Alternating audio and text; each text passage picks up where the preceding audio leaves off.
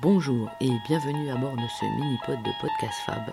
J'ai la Terre qui tourne pour comprendre un monde qui change bien plus vite que nous. Au-delà des classiques dimensions où l'homme projette ses pas, il en est une par où s'échappent ses désirs les plus fous.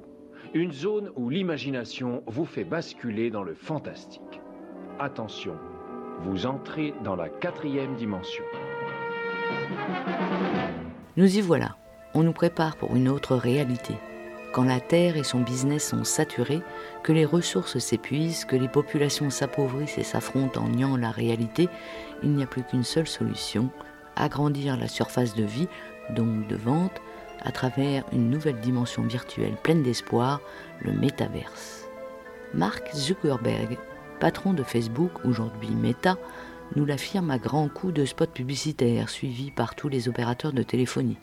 Les images de synthèse nous promettent un monde virtuel où nous serons immergés pour jouer, étudier, faire des rencontres et travailler bien sûr.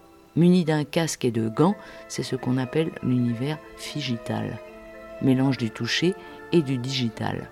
Quand on interroge ChatGPT, l'application d'intelligence artificielle d'OpenAI sur l'avenir de ces mondes, elle répond ceci.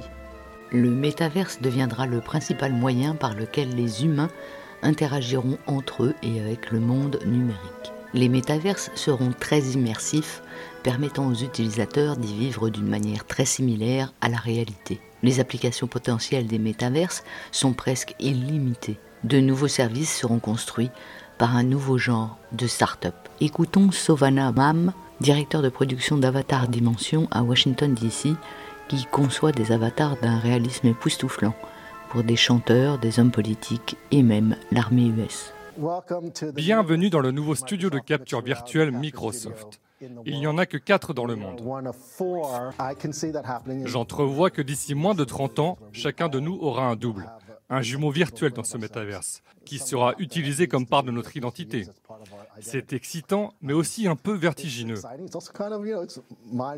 Qu'en pense Ariane Biléran docteur en psychopathologie et psychologue clinicienne, ancienne normalienne qui étudie depuis plus de 25 ans la psychologie du pouvoir et ses méthodes. Au niveau psychologique, quand le cerveau voit un écran, il se met en position passive, quel que soit le contenu, donc il absorbe de façon presque hypnotique euh, des images euh, face auxquelles il est très compliqué de lutter. Euh, et même si on a on a un grand renfort d'esprit critique et, c'est le danger euh, notamment des écrans pour les enfants, euh, quel que soit le contenu d'ailleurs.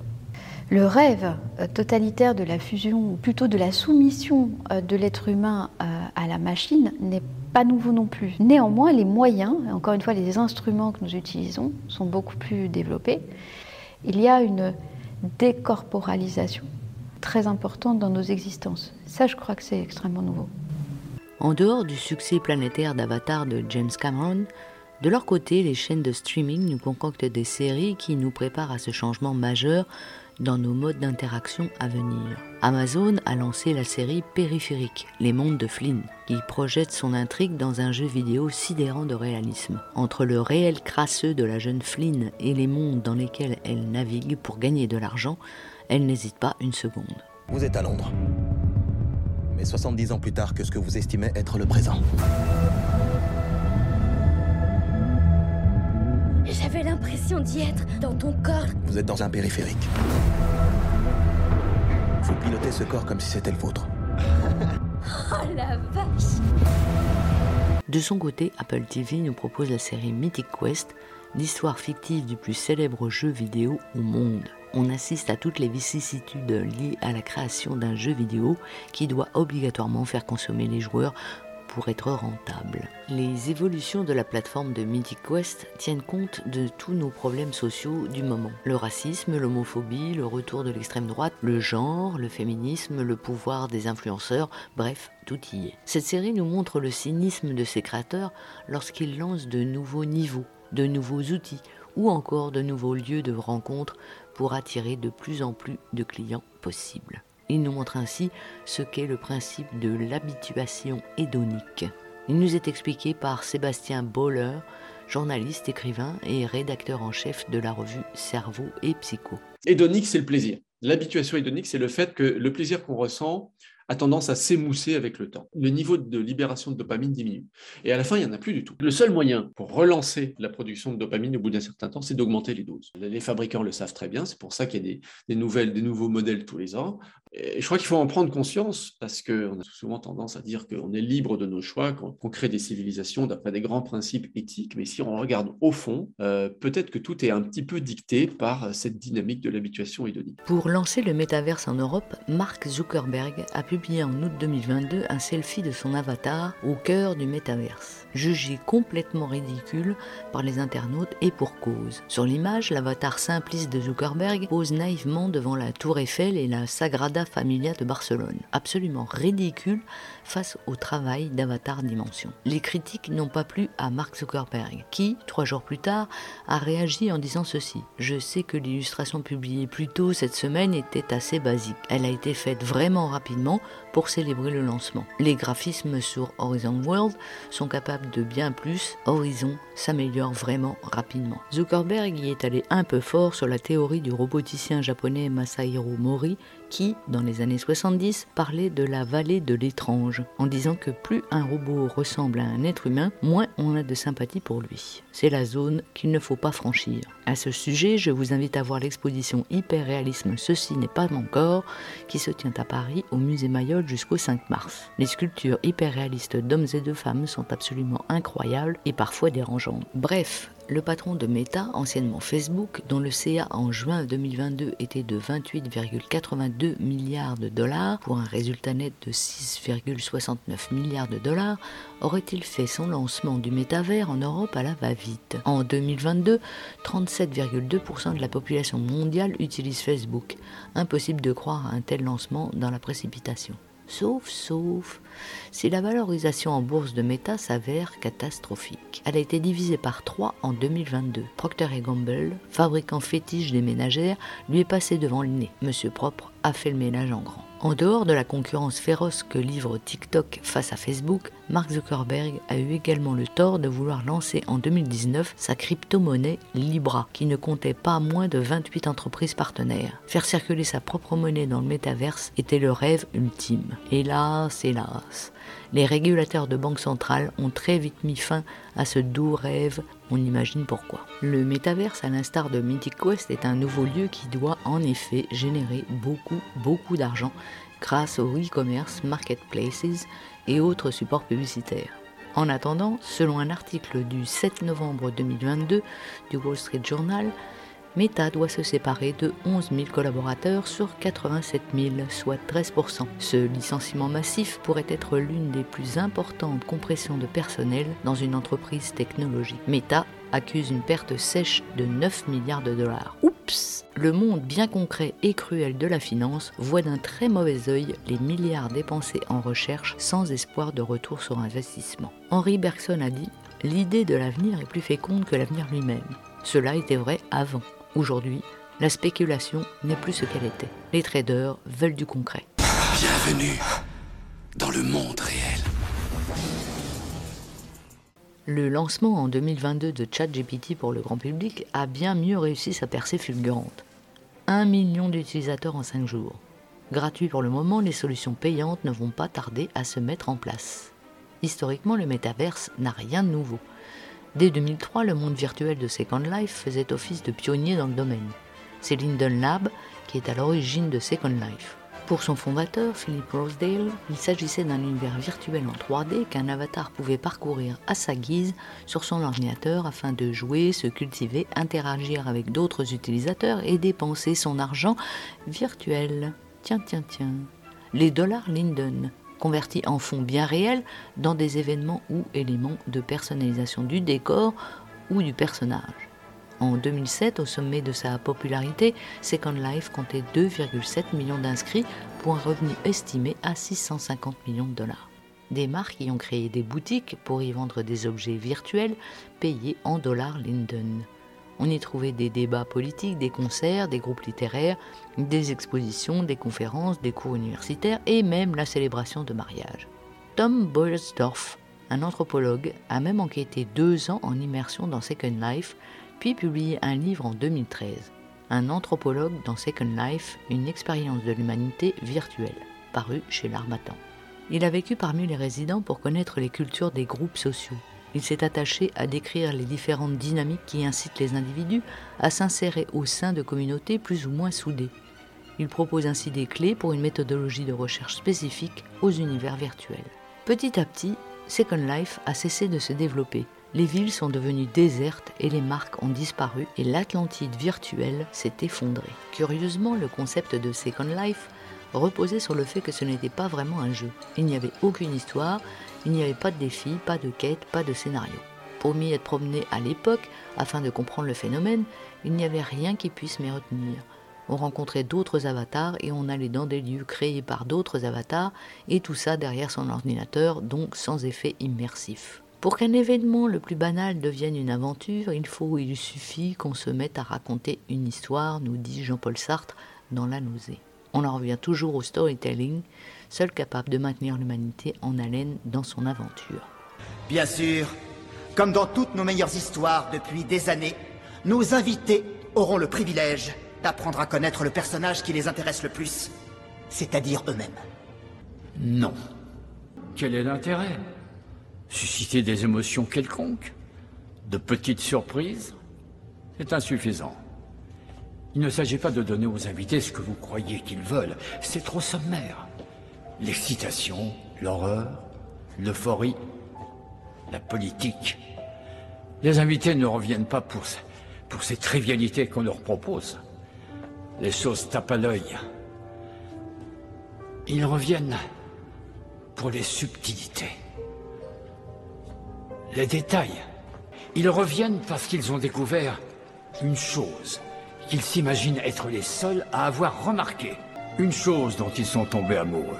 Ils ne recherchent pas une histoire qui leur apprend qui ils sont. Qui ils sont, ils en ont conscience. Ils viennent là pour avoir un aperçu de ce qu'ils pourraient être. La seule chose que me dit votre scénario, Monsieur Sizemore, c'est ce que vous êtes. 19 ans plus tard, Zuckerberg n'a donc rien inventé. De plus, il apparaît qu'il se serait inspiré du roman Snow Crash, le samouraï virtuel paru en 1992, écrit par l'auteur de science-fiction américain Neil Stephenson. L'écrivain parle d'une vision de ce qu'Internet entièrement basé sur la réalité virtuelle pourrait devenir. En dehors de son utilisation dans le milieu médical pour les opérations à distance par exemple, l'éducation et les loisirs, à quoi donc va servir le métavers? Ces trivières de données collectées sur nos comportements en temps réel dans une simulation vont venir étayer ce qu'on appelle la neuroéconomie. Apparue au début des années 2000, cette nouvelle discipline s'appuie sur les récentes techniques d'investigation du cerveau comme l'IRM pour déterminer les comportements économiques et étudier les processus de prise de décision sous-jacents. Nous découvrons ainsi que notre cerveau gauche nous raconte sans cesse des histoires pour donner un sens à ce que nous vivons. C'est le résultat des travaux du chercheur Daniel Kahneman, professeur à l'université de Princeton, qui, rappelons-le, a été prix Nobel d'économie en 2002 pour ses travaux fondateurs sur la théorie des perspectives, base de la finance comportementale. Son livre Système 1, Système 2, Les deux vitesses de la pensée, paru chez Flammarion en 2012, est devenu un best-seller mondial. Je vous en recommande vivement la lecture. Si nous nous racontons en permanence des histoires pour justifier a posteriori nos actes, il devient intéressant de revenir sur la notion d'esprit critique. Thomas Durand, biologiste français et cofondateur de l'Association pour la science et la transmission de l'esprit critique ainsi que de la chaîne YouTube La Tronche en biais, dit dans son ouvrage Quand est-ce qu'on biaise paru en 2018, deux points ouvrez les guillemets, le doute ne garantit pas d'avoir raison mais d'éviter de persister dans l'erreur. Tous les humains perçoivent des choses irréelles mais ils les perçoivent réellement. Donc, conclusion, qu'est-ce qui se passe quand vous avez le sentiment d'avoir une vérité absolue, dans un confort absolu et sans aucun effort? Ben, Les humains devraient avoir envie d'être perplexes, d'être sceptiques et de se poser les questions. L'espèce humaine pourrait être sauvée, si jamais elle le mérite, si les humains commençaient à se poser la question suivante. Comment est-ce que je sais ce que je sais? Sur ces bases, il est aisé pour le métaverse de tromper notre cerveau. Les histoires dans lesquelles le métaverse plongera notre cerveau gauche nous permettront de justifier nos actions. Avec l'effet immersif du casque, Il nous donnera également des sensations bien réelles pour le cerveau droit. Le résultat sera une expérience parfaitement crédible en temps réel. Ainsi, Meta vient de présenter son nouveau casque MetaQuest Pro conçu pour les entreprises et les professionnels en partenariat avec Microsoft et Zoom. Preuve que Zuckerberg ne se laisse pas abattre et que tous les moyens sont bien mis en œuvre quoi qu'il en coûte, pour permettre la collecte de données dans cet espace de simulation professionnelle qui, lui, est rentable à bien des niveaux. On imagine déjà toutes les simulations comportementales qui pourront y être analysées en temps réel. C'est quoi la matrice? La matrice est le monde qu'ils ont placé devant ton regard pour t'empêcher de voir la vérité. Quelle vérité Il te surveille, Néo. Si le métavers permet de nous transformer en super-héros avec des attributs que nous n'avons pas dans le monde réel, nous devrions voir apparaître des données sur l'avenir d'un individu possiblement augmenté ce qui devient l'antichambre du transhumanisme. Le transhumanisme, c'est croire ou nous faire croire que nous serions des dieux, ce qui est tout à fait la logique du délire paranoïaque. Ce qui nous humanise, c'est précisément notre imperfection et c'est le sentiment de notre finitude. On reparlera plus spécifiquement du transhumanisme dans un autre épisode de ce podcast. Mais là aussi, il s'agit d'un marché énorme. On le voit bien, l'humain et sa relation au monde cherchent à se réinventer par tous les moyens possibles dans une réalité qui devient elle aussi augmentée. Ça commence par les selfies ultra photoshopés dans lesquels se noient les influenceurs et finit par une définition perçue des genres. La novlangue de George Orwell, vide de sens, est employée partout et on nous rappelle sans cesse qu'il nous faut continuer de respecter les gestes barrières. Cette révolution typiquement occidentale semble morceler les esprits et les corps. Nous sommes ainsi entrés dans l'ère de la post-vérité où se niche la cancel culture, qui défie toutes les lois de la science et le sens de l'histoire. La cancelisation portée par la génération woke permet au narratif sociologique d'être réécrit et reconstruit tout comme un logiciel qui comporterait des bugs. Dès lors, on comprend vite que le monde réel ne suffira jamais à contenir tous ces changements à la vitesse à laquelle ils naissent. Dans cette configuration, le métavers apparaît comme le lieu idéal pour l'expression de toute nouvelle revendication. Si les réseaux sociaux sont devenus notre safredien, à savoir le domaine des passions refoulées que l'anonymat exalte, espérons que le métavers n'en favorisera pas la surenchère. Si les algorithmes des réseaux sociaux sont prévus pour nous donner à voir et entendre ce que nous voulons, on entrevoit à terme une forme de consanguinité de nos réflexions collectives. Le métavers et sa puissance annoncée sera donc ce que nous en ferons. Le seul antidote à cette consanguinité reste notre esprit critique. Aiguisons-le. Si l'étau social devient trop douloureux, on peut se plaire à imaginer qu'une escape culture naisse et que le métavers devienne un refuge heureux. Il n'y a nulle part où aller. Nulle part. Sauf l'oasis.